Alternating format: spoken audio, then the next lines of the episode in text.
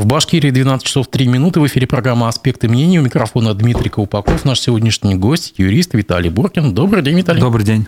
Пишите комментарии и вопросы в чате трансляции. Позже расшифровки этой беседы будут доступны на сайте «Аспекты медиа» в телеграм-канале «Аспекты». Не могу не начать этот выпуск с тех событий, которые происходят последнюю неделю в Башкортостане. Мы видели э, события во время оглашения приговора Фаиля Алсынову э, в Баймаке. Я напомню, что э, Алсынов внесен в реестр террористов и экстремистов. Так или иначе, событие не рядовое, и уже последовали комментарии власти о том, что эти протесты инспирированы из Западом или вообще, по-моему, какой-то разведкой даже, то ли украинской, то ли польской, то ли еще какой-то.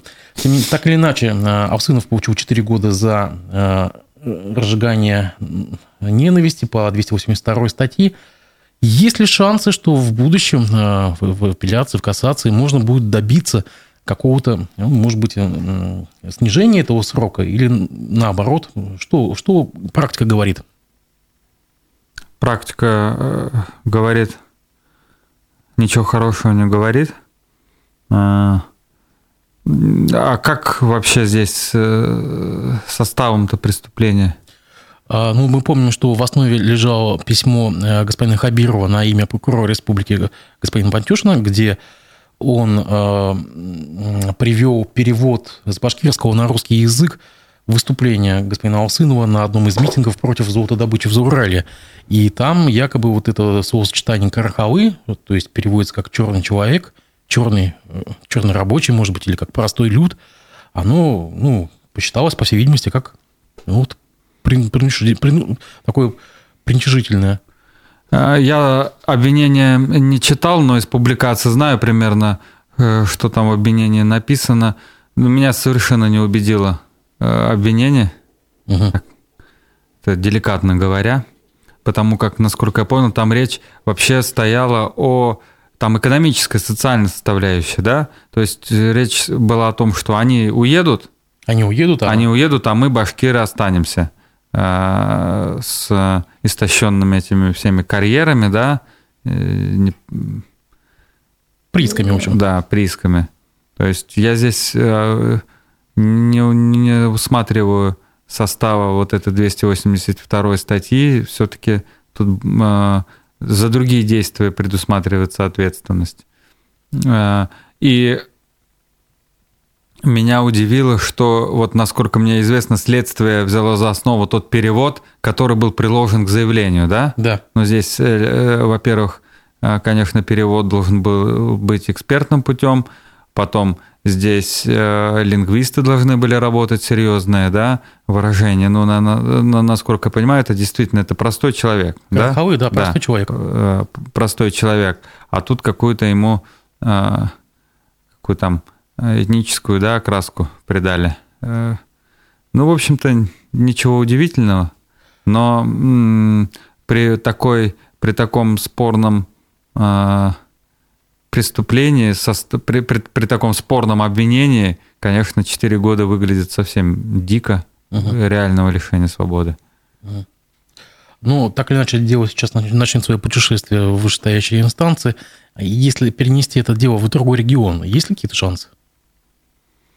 Ведь вы так и поступали, насколько я понимаю, по вашим делам. Я думаю, э, это не имеет никакого значения сейчас. Ни, ни, ни, никакого значения. То есть дело носит политическую окраску? А, хоть политическую окраску, хоть экономическую окраску. У э, судов есть четко выстроенная вертикаль. Да, в каких-то, может быть, совсем редких случаях это повлияет, но я не думаю, что вот э, в более-менее серьезных делах это э, влияет. Даже вот, казалось бы, прокуратуре Э, в другом субъекте, который поддерживает обвинение, должно быть без разницы, да, там на показатели соседнего какого-то субъекта, а нет. Между ними есть взаимодействие, приказ там Генеральной прокуратуры, который говорит друг за друга бейтесь. Корпоративная солидарность? Да, да. Ну как, я не знаю, я бы так цивилизованно не, не называл это какой-то там солидарностью. Солидарность все-таки включает в себя немножко какие-то Э, благопристойные, да, такие цели. А когда приказом дается, выдвигается требование обязательно поддерживать любые обвинения, вне зависимости, из какого субъекта дело пришло. Ну, примерно так же, наверное, обстоит и в судах, я думаю. Ну, потому что у них один, одно руководство, одни правила игры, стандарты, которые спускаются. Негласные правила. Там ведь свод не только э, законов, но и негласных правил, которые применяются вообще в деятельности их. Поэтому я не думаю, что в другом субъекте э, сделаем что-то хорошее случится. Но я думаю, что здесь я бы э, на месте защиты именно оспаривал, вроде они как это и планируют делать, да, вообще состав преступления. И этот перевод да, выступление. Угу. Ну, мы только что видели с вами другой пример. Это дело Лилии Чанышевой, которая тоже, напомню, внесена Росфинмониторингом в реестр террористов и экстремистов. Там немножко другая статья, там, э, насколько я помню, экстремизм. Но так или иначе, э, там ведь апелляция касаться не принесла ничего хорошего. И наоборот, прокуратура, генеральная прокуратура добивалась еще и ужесточения.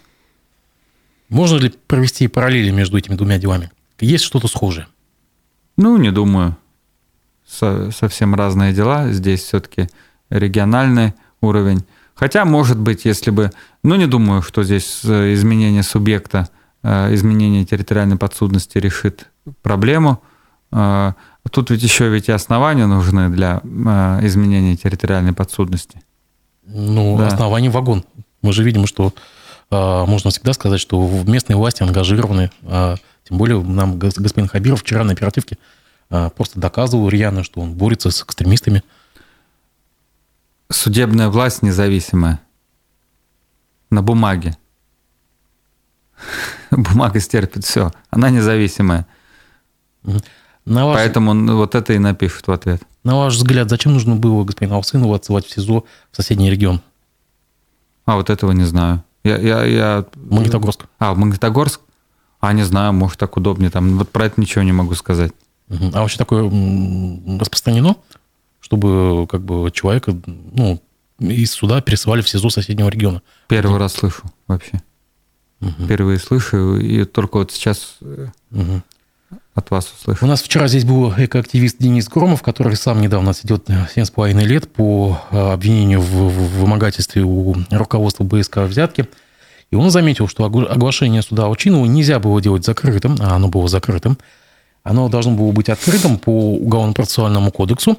И если суд не мог всех желающих э, впустить, то он должен был сделать либо его выездным, какой-нибудь там дворец культуры, допустим, да, либо а, чтобы оглашение происходило в том числе через динамики уличные. А, действительно, оглашение суда должно быть открытым. А оно закрытое было вообще? Да. А на основании чего закрытым судебный процесс?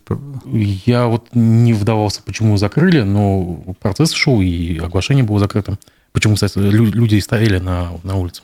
Ну, просто э, логика подсказывает, да, если вы судите человека за разжигание межнациональной розни, то надо бы процесс-то открытым сделать, да? С какой целью-то вообще уголовное преследование, да? В том числе превентивные цели, да, не допускать в дальнейшем.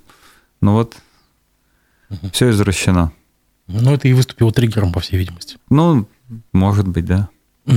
Сейчас э, в данный момент э, силовики ездят по селам Баймакского района и собирают участников э, того схода перед зданием суда. И уже мы вчера видели, что четырех человек до февраля, даже до марта, по-моему, отправили в изолятор.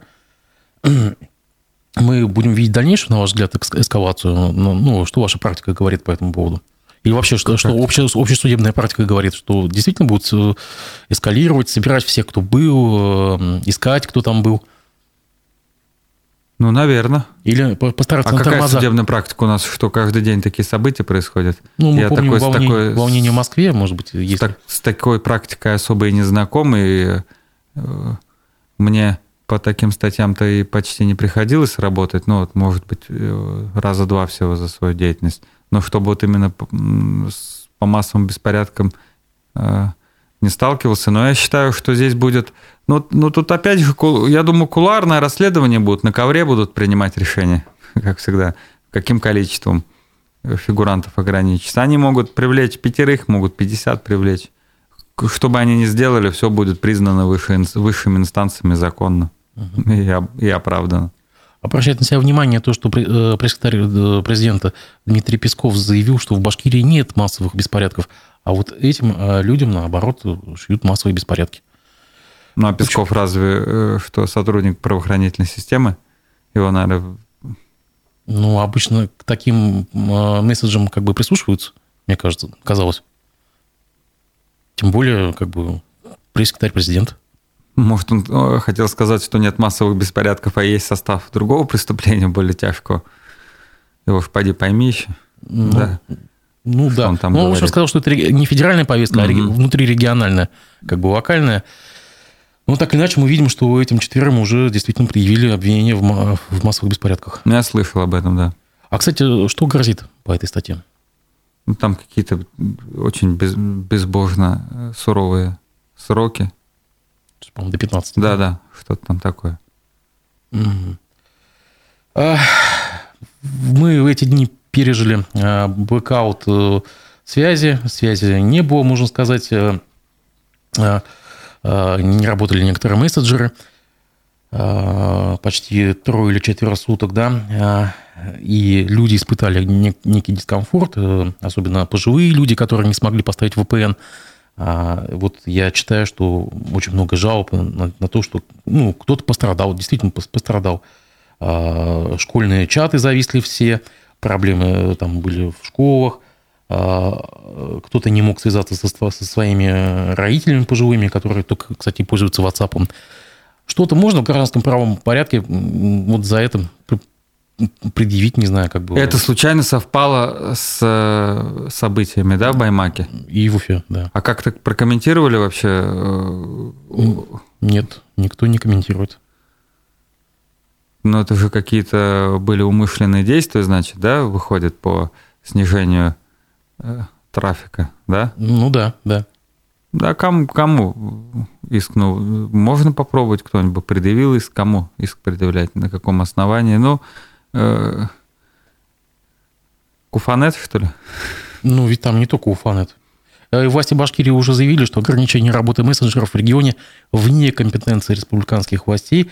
А как бы вот, э, я так понимаю, что Минцифры Республики, у нас нет такой Минцифры. Да, хотя Минцифры Республики ответила, что да, что как бы это не компетенция республиканских властей. То есть я так понимаю, что это либо Роскомнадзор, федеральный орган, да, либо еще кто-то. Ну, кто-то же нажал на рубильник, значит, кому-то можно и э, за ущерб. Ну да, но, но э, действительно здесь э, республика права, то есть не в, не в ее компетенции это. Формально. Да. Угу.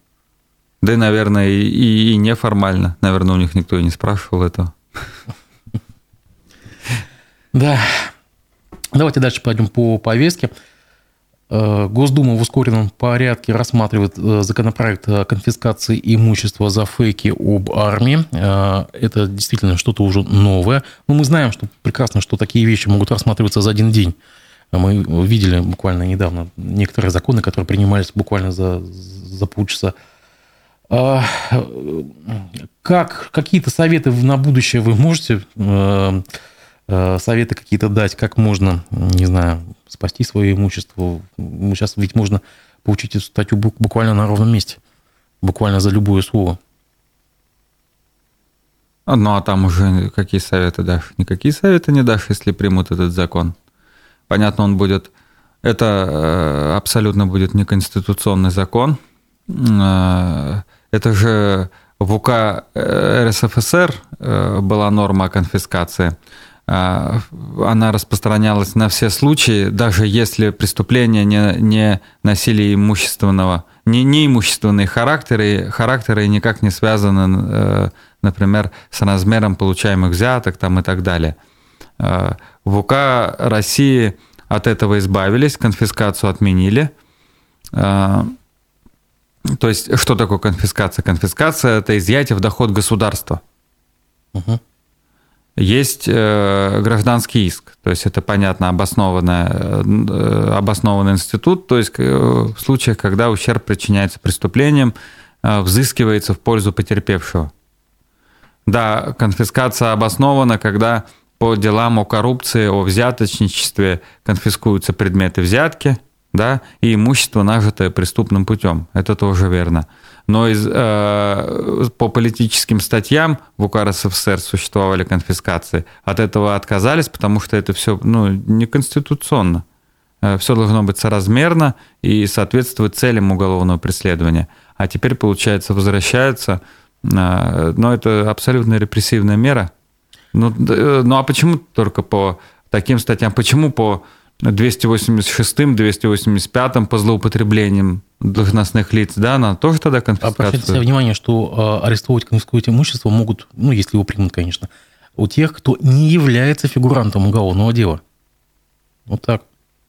То есть не фигурант уголовного дела. Ну, вот получил статус, э, допустим, э, распространителя фейков, да. Меня как бы вот такой вопрос. Э, а, ведь, еще, еще хуже, да? То есть ведь таким образом можно избавляться от конкурентов или э, рейдерские захваты проводить, грубо говоря, ну так в теории. Дали человеку, допустим, статус распространителя фейков об армии, и все, и можно какое-нибудь предприятие забрать, грубо говоря. Без проблем. Также и на агентам, да? Ну, э, уже можно так начинать за деньги признавать. А, по-моему, был один какой-то кейс, когда вдова какого-то олигарха, по-моему, получила и на агентство. Да-да-да, что-то слышал я про это. То есть тут уже вообще никакой правовой неопределенностью совершенно это все не отдает. Э, то есть, э, а в каком это производстве? Не в уголовном, то есть не только в уголовном, да? Ну, вносятся поправки в уголовный, в уголовный кодекс, уголовно-процессуальный кодекс. Угу. Вот. Ну, то есть у нас э, как бы возвращается... Не, но, это, норма. но это значит в уголовном судопроизводстве. Ну, Возвращаются э, все нормы, которые э, ушли из э, правоприменения в результате э, принятия Уголовного кодекса России. Да? У нас до 96 -го года действовал УК РСФСР, там вот эти все были э, репрессивные меры – а, их не стало, и вот постепенно-постепенно, по сути, вернулись. И вернулись не только к ним, кстати, вернулись ко многим другим а, а, пережиткам, в том числе у ПК РСФСР, да, к, к таким архаизмам, например, как теперь у нас э, уголовное дело, у нас ведь э, раньше суд э, в Советском Союзе в случае недоказанности вины направлял дело обратно след... да, на дополнительное расследование. Одной из идей у УПК России было упразднить такой институт, ну, потому что суд у нас не является органом уголовного преследования. Но, по сути, мы опять сейчас в это, к этому вернулись. То есть УПК э, исправляли, рихтовали и, в конце концов, по, по сути, пришли к УПК РСФСР. Вот. Только в УПК РСФСР, что, кстати, было лучше – там меру пресечения в виде заключения под стражу избирал прокурор, то есть единственное ли, э, одно лицо, которое отвечало за это потом, за свое решение. А теперь э, мера пресечения избирается судом, которая э, суд не отвечает за обоснованность предъявленного обвинения, суд только определяет, есть ли основания считать, что лицо может скрыться. Ну, естественно, Э, всегда эти основания можно найти. И вот поэтому сейчас ответственность размыта и стала даже хуже, чем было. Но ну, я добавлю, что в результате изъятия имущества теперь могут около, за около 30 видов преступления, они перечислены в статье 280.4 Уголовного кодекса, которая запрещает призывы к деятельности, направленные против безопасности государства. Ну, в итоге, в частности, э, это диверсия, контрабанда, разглашение гостайны, участие в деятельности нежелательной организации – неисполнение приказа, дезертирство, ну, такие вот. А почему в коррупционные преступ... преступления за коррупционные не предусмотрено? Вот написано еще, кстати, получение и дача взятки. Угу. То есть получается, что из-за взяточничества, ну, как бы... А, ну, в общем, мы как бы понимаем, что это возврат просто к советской а, действительности, да? Поэтому совет какой? Ну, в случае уголовного дела, если есть имущество, а как ты спасешься? Никак. Переписать? Да, ну, уж имущество они найдут. Ну, переписывать тогда надо, надо э, до того, когда ты... Угу. Далее, у нас э, Госдума, точнее не Госдума, это уже было решение э, Верховного суда, выяснилось вот это, подробности этого законопроекта об ЛГБТ как о организованной, об организации которая существовала, оказывается, с 1984 года в Советском Союзе, она признана экстремистской террористкой, а, оказывается, у нас криминализуется использование феминитивов. А феминитивы – это тоже часть как бы, инструмента движения ЛГБТ. Как это тоже можно прокомментировать? Я так, эм, в общем-то, почитал э, судебный акт, но меня не, не, как бы не это привлекло внимание. А, в общем-то, а, абсолютно, опять же, неопределенно с правой точки зрения решения. То есть этого, я так понимаю, этого юридического лица и не существует, правильно? И оно не существует, но по версии, видимо, как бы э, существует с 1984 года в виде какой-то такой Это мне непонятно, как э, будет исполняться этот судебный акт, как идентифицировать будут э, некую общность, группу, как ЛГБТ, я вот этого не понимаю. Вот у нас вот, допустим, следователь по особо важным делам, уволенный, да, Стас Михайлов, предлагал свидетелю по уголовному делу секс втроем с его супругой. Это их можно вообще к ЛГБТ немножко причислить? Можно причислить. Ну, кстати, вот почему-то оправдало действие э, такого следователя э, государства в лице прокуратуры, Следственного комитета. Э, дело э, не возбудили, хотя свидетель по уголовному делу обратилась с заявлением и э, потребовал у государства возбудить дело, потому что такими девиантными вот способами э, следователь э, приставал к ней – отправлял фотографии половых органов там и так далее. Это тоже ЛГБТ? По... Ну, он же не использовал феминитивы. А, ну, не, не знаю, надо переписку смотреть. Он же не говорил спортсменка, красавица, комсомолка. Да, то есть я понимаю, то есть э, я понимаю так э, в этой ситуации.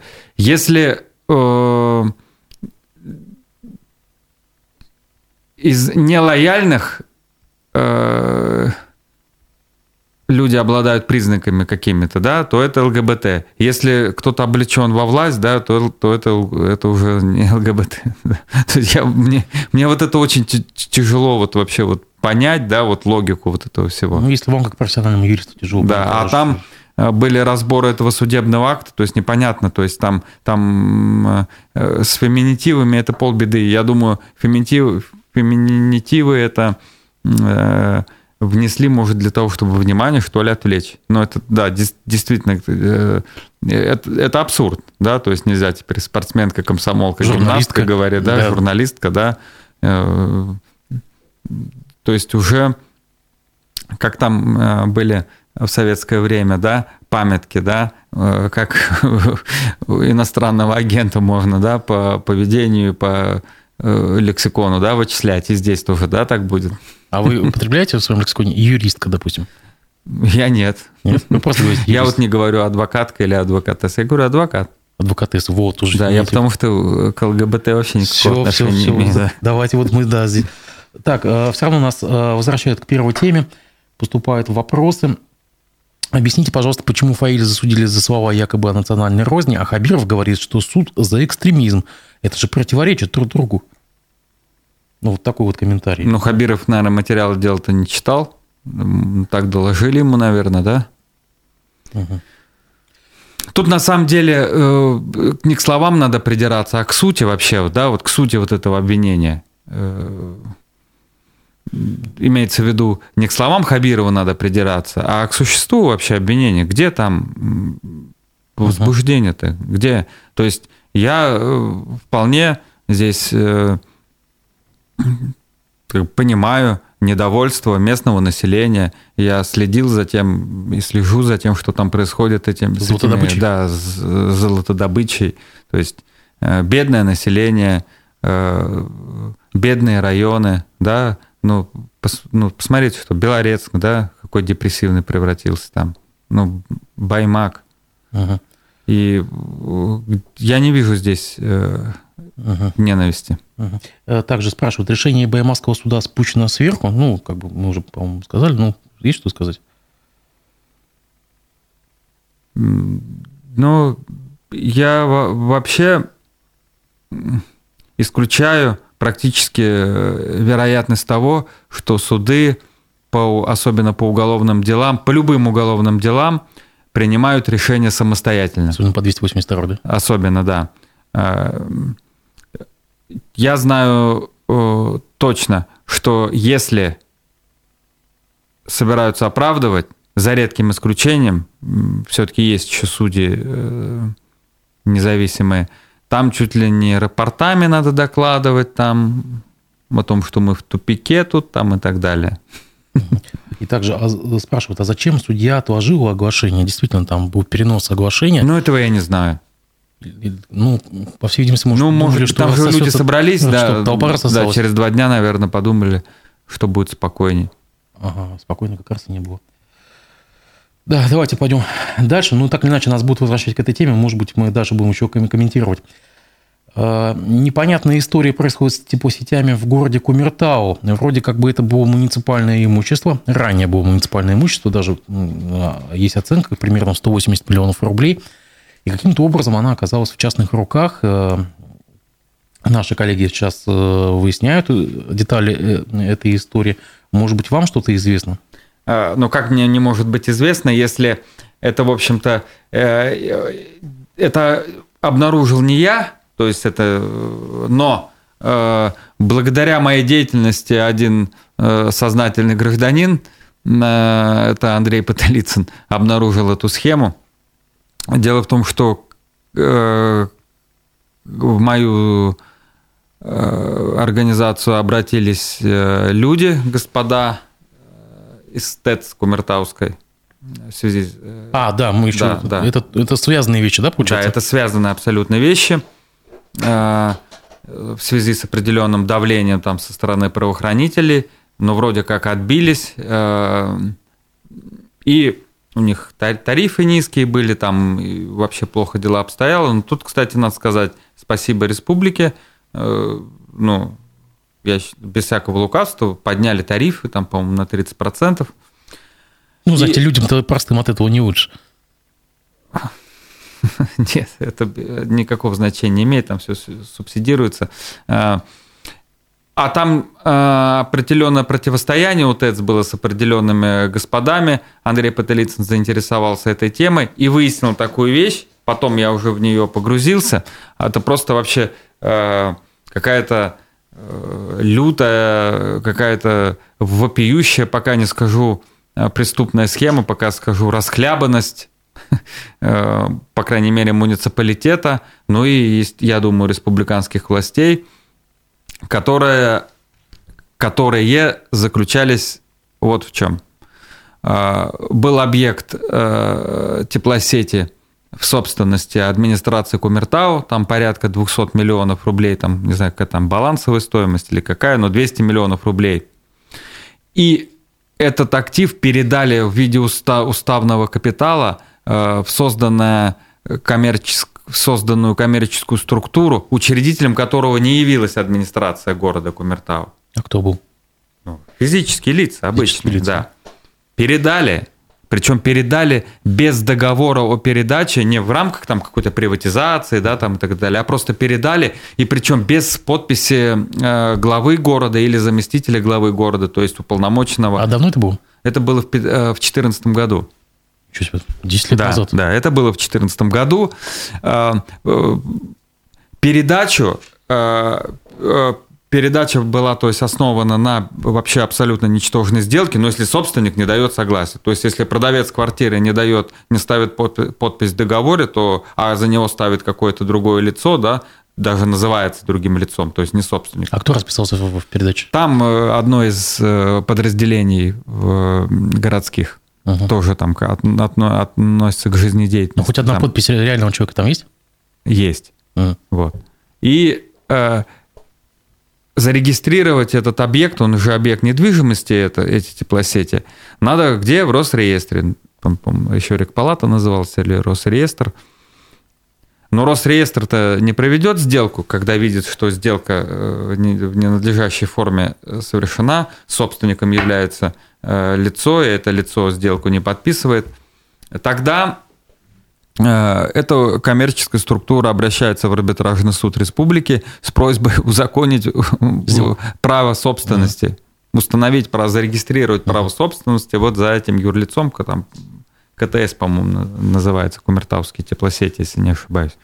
Арбитражный суд э, культурно посылает их, выносит решение абсолютно законное, это в 2014 году, говоря о том, что эта сделка ничтожная, если собственник ее не совершает, не, ну, не заключил, идите в Росреестр. Почему вы в суд-то пришли? Понятно, почему пришли в суд, пытались вот такими вот полузаконными методами, абсолютно незаконными, э, через суд э, узаконить право собственности. Это вообще не компетенция арбитражного суда. Вообще вот. Э, это у нас устанавливается право собственности на, до нас, на объекты там, и на события, которые до принятия всех наших вот этих федеральных законов о регистрации сделок там были события, то тогда через суд это можно устанавливать. А те, которые в период действия нашего законодательства, их нельзя. Так, так вот, как они 10 лет-то владеют тогда сетями? Ну вот послушайте. Государство ничего не получает, ну, имеется в виду муниципалитет. город, муниципалитет. Не государство, а муниципалитет. Ничего не получает, это просто безвозмездная была передача. Арбитражный суд отказывает э, в удовлетворении заявления о признании права собственности. Э, бенефициарии э, схемы не успокаиваются, через там несколько месяцев опять идут в арбитражный суд, и уже в другой суд, другой судья этот же суд, точнее арбитражный суд республики, но другая, другой судья, э, вопреки уже вступившему в законную силу предыдущему, э, предыдущему, вопреки вообще закону, здравому смыслу и вообще всему, признает право собственности за вот, вот этим юрлицом. Самое интересное, администрация города ни в первом процессе, ни во втором не, не возражает, Uh-huh. То есть они-то должны прийти и сказать, извините, нашей подписи нет, мы эту сделку не э, подписывали, не, вообще ее не заключали, не исполняли, город ничего не получил, это наш актив. Они не возражают, и вот таким образом э, в 2015 году вот эта схема была реализована.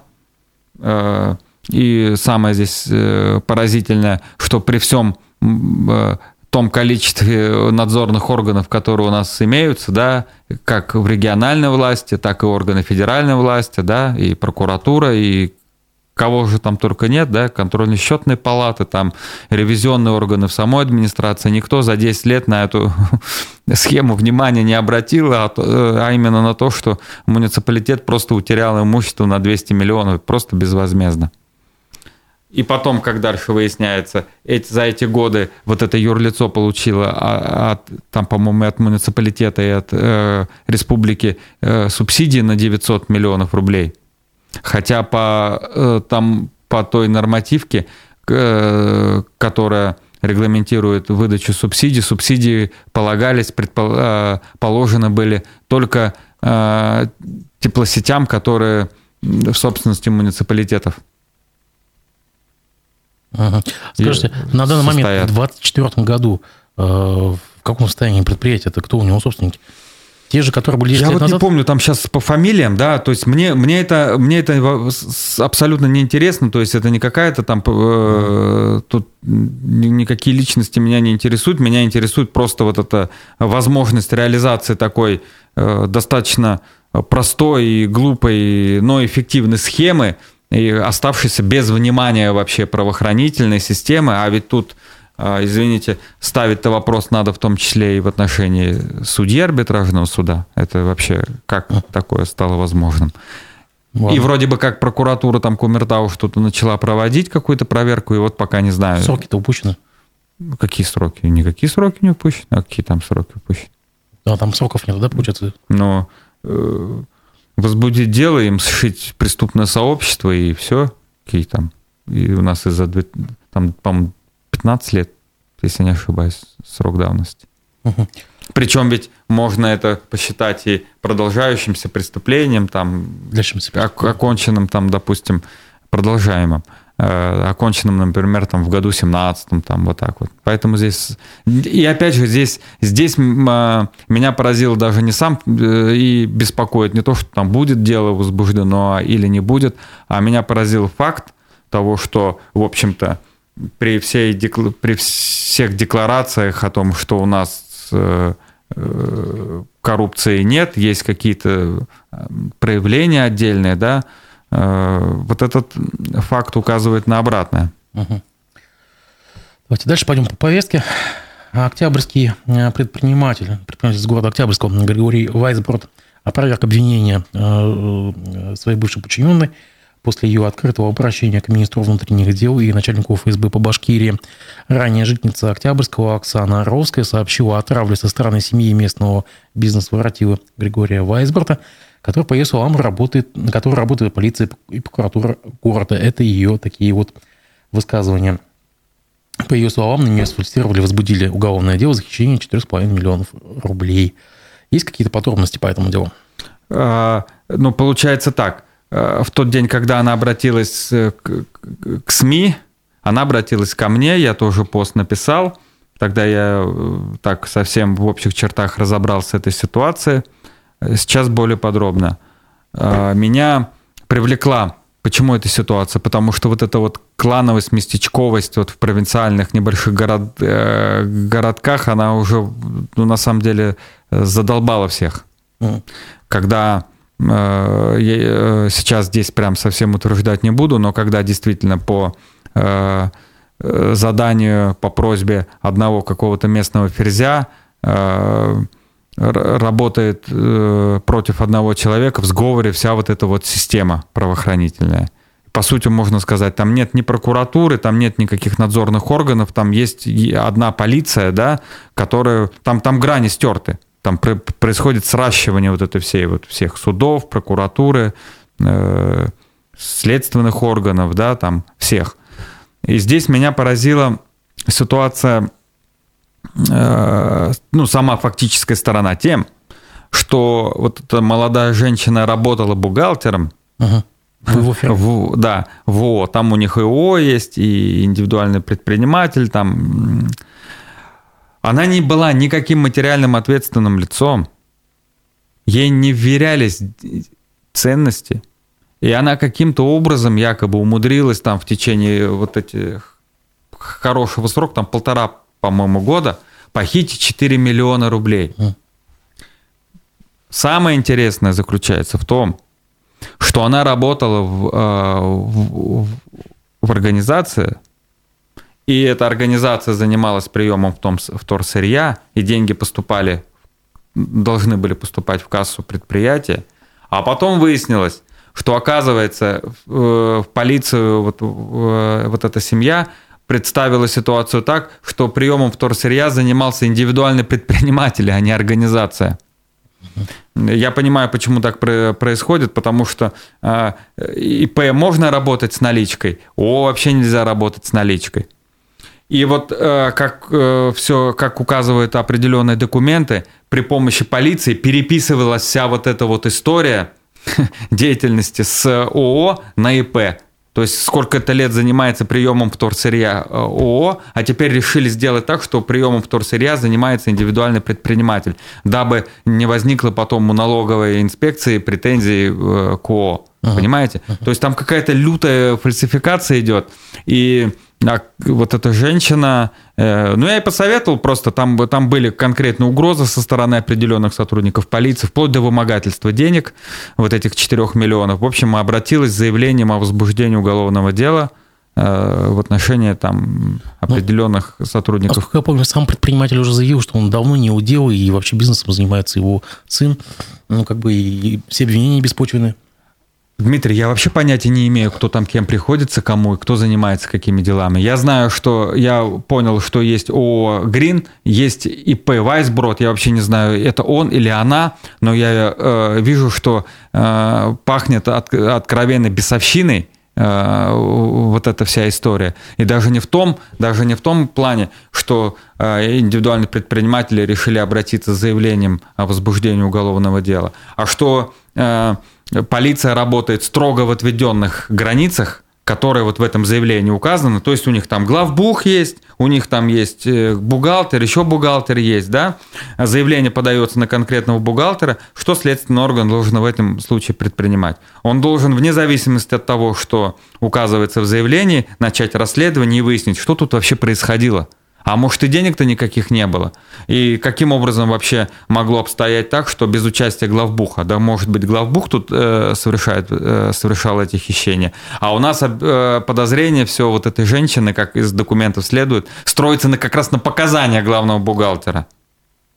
То есть глав, главный бухгалтер говорит. То есть тут как бы э, главному бухгалтеру это то лицо, которому претензии надо предъявлять, это первый, первый подозреваемый, да, основной должен являться. А тут ровно как указано в заявлении, вот в каких э, рамках, от, э, в каких рамках попросили провести расследование, строго в таких рамках вот это расследование и но его нельзя назвать полноценным расследованием, но тем не менее, строго в этих рамках и ведется.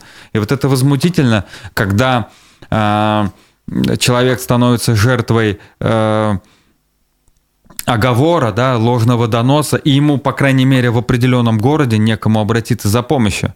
То есть прокуратура бездействует, там, там отписки, да, руководство полиции понятно, куда еще обращаться. Если э, несведущий человек без помощи СМИ там, или э, каких-то блогеров да, известных приходят в МВД, в прокуратуру, у нас, ну, региона, да, у нас куда потом эти заявления приходят? Ну, через ну, пять дней они оказываются у... Спускаются вниз. Да, у исполнителей. Поэтому здесь нужны какие-то нестандартные действия, и просто возмутительно, что э, для того, чтобы э, доказать правоту, причем она очевидная, я считаю, очевидная правота, почему я э, эту правоту считаю очевидной, но она мне определенные документы прислала, мне достаточно был час посмотреть, дабы понять, да, женщина здесь, скорее всего, права, это Оксана, а вот э, не правы все остальные, которые на другой стороне.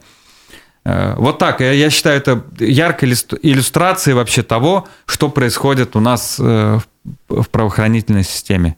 Невозможно, человеку э, невозможно без каких-то серьезных усилий добиться справедливости. У меня претензия вот ко всей вот этой системе именно в этом. Невозможно добиться справедливости без приложения каких-то иногда сверхчеловеческих э, усилий.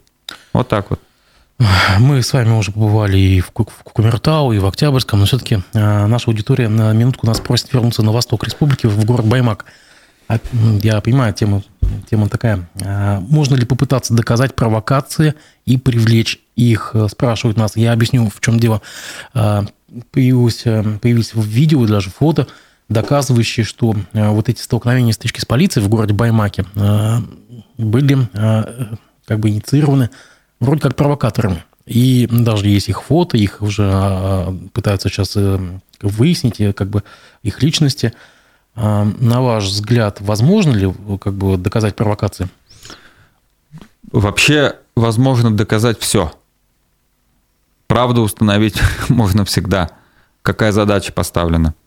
Если бы у нас были э, параллельные структуры, э, негосударственные, которым было у нас дозволено проводить какие-то официальные расследования, тогда да. Но пока у нас э, все в руках государственной власти, э, будет все зависеть от того, какая задача им поставлена. Ну, допустим... Если бы завтра кто-то дозвонился до горячей линии Путина, и Путин бы сюда прислал бы вертолет бы с э, бригадой, с задачей конкретно установить, что здесь провокаторы были, я думаю, установили бы, наверное, в течение ну, каких-то там суток, наверное, что здесь действительно были провокаторы.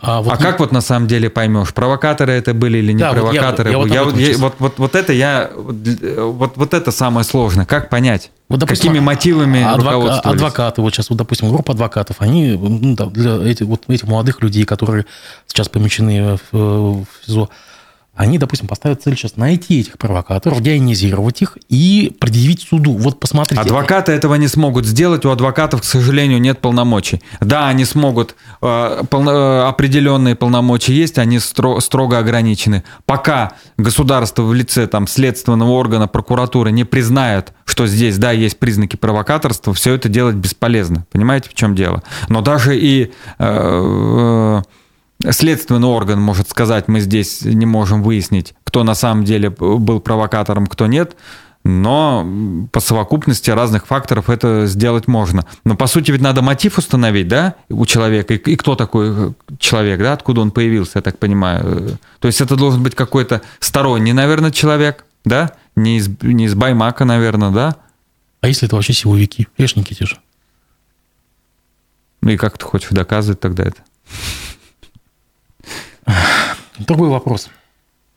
Как вообще можно рассчитывать на справедливость в суде в таких условиях? Какой смысл людям обращаться к адвокатам? Ведь они сами чаще всего бывшие силовики. Но мы из эфира в эфир говорим про адвокатуру. Э, ну, в семи случаях из десяти э, адвокатская помощь вредна, а, только вчера с товарищем это обсуждали. А, допустим, вот он мне задавал вопрос, ты вот дистанционно там по всей стране помощь оказываешь, консультации, какую пользу они приносят? Вот просто консультации, например, да, я изучил ситуацию, консультации. Они дают э, мои консультации, мои обоснованные, честные э, консультации дают человеку объективную информацию, чего ему ожидать, стоит ли защищаться, не стоит ли защищаться, стоит ли, э, насколько правильная и вообще оправданная и перспективная вот эта вот деятельность, вот этот план работы вот конкретного адвоката или нет. Э, а так ну, в 8 случаях из 10 либо бесполезны, либо э, занимаются вредительством. Ну, потому что, и не только потому что силовики, ну, потому что все вместе там. И низкая самая квалификация, тоже, кстати, вчера обсуждали. Почему-то считается, что если человек пришел, допустим, из прокуратуры там, да, и следствия, он станет нормальным адвокатом. Ну, да, знает, чер... да, он подноготную знает. да ничего он там не знает. Ну, что он там знает? Ну, он, ну, он знает некоторые вещи, да, как, э, к сожалению, сейчас вот приходят, они знают, как фальсифицировать. А как защищать, они ведь не знают. Ну, у них нет, у них нет знаний, нет необходимого опыта. Это не в суде сидеть, читать и обвинительное заключение. Ну, это совсем разные вещи. Нет просто навыка, нет, нет знаний, нет опыта, нет ничего. Даже если человек и заряжен правильными э, настроениями, да, и, э, то э, ничего у него не выйдет, ну, если он там 15-20 лет отработал. А если он еще с определенными психологическими установками, да, как, с какими они выходят из органов, то тогда вообще беда. То есть они диагностировать ситуацию правильно не могут. Угу. Вот мы, кстати, заметили, что а, сейчас в России привлекают э, даже адвокатов, э, которые защищали своих своих клиентов э, ровно по тем же статьям, которых их клиентов и судили. Ну, вы понимаете, о чем я говорю, да? Это дело политика, признанного террористом-экстремистом Алексея Навального, когда его троих адвокатов по этим же статьям сейчас в СИЗО закрыли. А на ваш взгляд, кто-то в Башкирии ну, из адвокатского сообщества возьмется защищать людей по 282 статье или вот, вот этих молодых людей, которых сейчас обвиняют в массовых беспорядках? Как тут? Ты, разумеется, возьмутся. Ну а как у нас защита, э, участие защитника не, не, обязательно? Не, не, не по назначению адвоката, а именно вот... Э, Я думаю, возьмутся. Ну почему не, побоятся? Возьмутся? Нет, ну, ну уж не до такой степени. Э, тем более... Нет, вы поймите, Дмитрий, защищать можно кого угодно по соглашению, э, не представляет это никакой опасности сам факт вступления защитника в определенное дело в качестве там такового, да, то есть защитника. Э, если ты действуешь в определенных рамках, не нарушаешь правила игры. Да, если ты нарушил эти правила игры, то все. Если не нарушил, да. То есть, э, что значит правила игры? Пришел в суд, вот есть правила э, определенной рамки. Встань, скажи, я не согласен, все. Э, то же самое наследственных действий. Никаких публикаций тебе, э, никаких выявлений фактов каких-то э, фальсификаций доказательств, никаких требований привлечь кого-то какой-то ответственности, никаких там каких частных своих адвокатских расследований, которые будут идти в разрез с официальной линией обвинения. Все, вот это вот э, уже э, крамол, крамола. А без этого сиди спокойно, защищай, ходи к нему в изолятор сколько угодно, обещать э, что угодно его родственникам. И все. Никакой опасности не представляет. То есть к этому приучила, в общем-то, и Федеральная палата адвокатов. Смирение, рыболепство. Да, то есть в СМИ не выходи, Особо не комментируй, да? Да, не комментируй вообще. То есть э, как-то тоже недавно там рекомендации давал э, серьезное дело, там серьезные адвокаты московские вроде, да, вот написал защиту, вот сказал, вот напишите заявление, вот, вот это, вот это, вот это, тут у вас, по-моему, там какой-то э, следователь вступил в сговор с кем-то, там какие-то фальсификации совершали, там, ну, все а, доказывается. Адвокат сказали, нет, а у нас этот, мне потом мой доверитель говорит, у нас, почитай предмет нашего соглашения, мы тебя защищать должны, мы, мы никого, говорит, обвинять не должны в твоей защите. А, вот оно. Вот так, да. Поэтому, э, извини, пожалуйста, дружок, мы никого тут обвинять не будем, мы защитники. О, не обвинители, да, да, да. Вот и все. Я просто не видел в соцсетях, что родственники э, Фаиля Алчину признанного э, террористом-экстремистом, они уже объявили сбор денег на э, как бы, ну, дополнительную юридическую защиту. А, пойдем дальше. Фатхуа Исхаков. Хочется все-таки эту, эту тему все-таки закрыть или наоборот посмотреть с другой стороны. Чем закончилось все-таки дело с компенсацией? Мы видели, что с 31 миллиона рублей до 2 миллионов снижена сумма. А, все на этом? История закончена? Ну как это все? Она только начинается, потому что дальше будет касаться. Сегодня, кстати, кстати, кассационную жалобу я сдал. Э, мой помощник э, все, ну, в течение там короткого времени. Это в Самару, думаю, да? А? В Самару? Да, да. Там сумма э, будет увеличена. Но когда я даю определенные прогнозы, я делаю ставку, что не будет совсем какого-то совсем произвола, потому как Э, почему снизили компенсацию? Там не потому, что посчитали, что он не страдал, а там посчитали, что вот это наше законодательство э, гражданское не распространяется на события в период его уголовного преследования. Что-то ничего не понял. Суд написал. Тогда гражданского кодекса не было. Ну. Поэтому требования Исхакова не обоснованы – Гражданский кодекс не имеет обратную силу. Гражданский кодекс ведь принят в 96 там, в шестом году, нет, в 96-м году часть вторая. Поэтому он не имеет обратной силы, и э, вред Исхакову не может быть возмещен. Крючкотворство. Это, это, ну, это а, абсолютный правовой нигилизм, потому как сам гражданский кодекс говорит, что закон гражданский имеет обратную силу в определенных случаях. Это вот как раз случай с Исхаковым, с реабилитациями, со всем. Там есть решение Конституционного суда. А, я думаю, что стояла какая-то, откуда-то была поставлена задача, не знаю с какого уровня, думаю, не это не федеральный уровень, снизит, снизить компенсацию, каким-то образом прогнуться там перед кем-то. Вот, поэтому кассационная жалоба составлена с учетом вот вообще а, правильного толкования вот этих норм всех закона, а, практики Конституционного суда, Верховного суда России. А, даже Верховный суд России в своем постановлении он э, прям, прямо показывает своими разъяснениями, что это все и распространяется на советский период, ну, иначе быть не может. А сумму вы требуете прежнюю? Э, Исхаков сказал 250 э, миллионов теперь хочет. Он в апелляции отказался от 450 и сказал 250 мне будет достаточно. Напомните, сколько ему сейчас лет? Ему 80, 86. Э, Понятно. Ну ладно. Нас все равно возвращают к первой теме. Уж извините, такой вопрос поступил.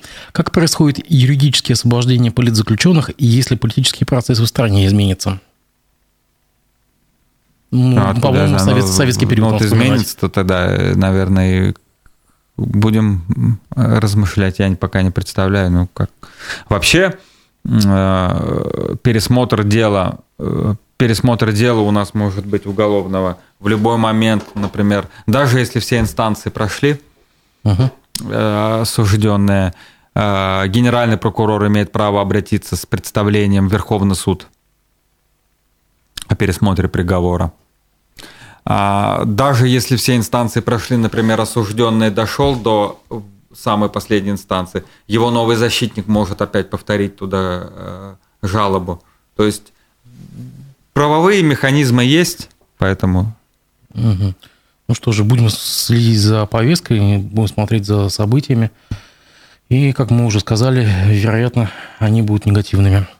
Спасибо, Виталий, за то, что вы нашли время прийти в эфир. Я благодарю вас и надеюсь, что мы с вами увидимся в будущем. Всего доброго.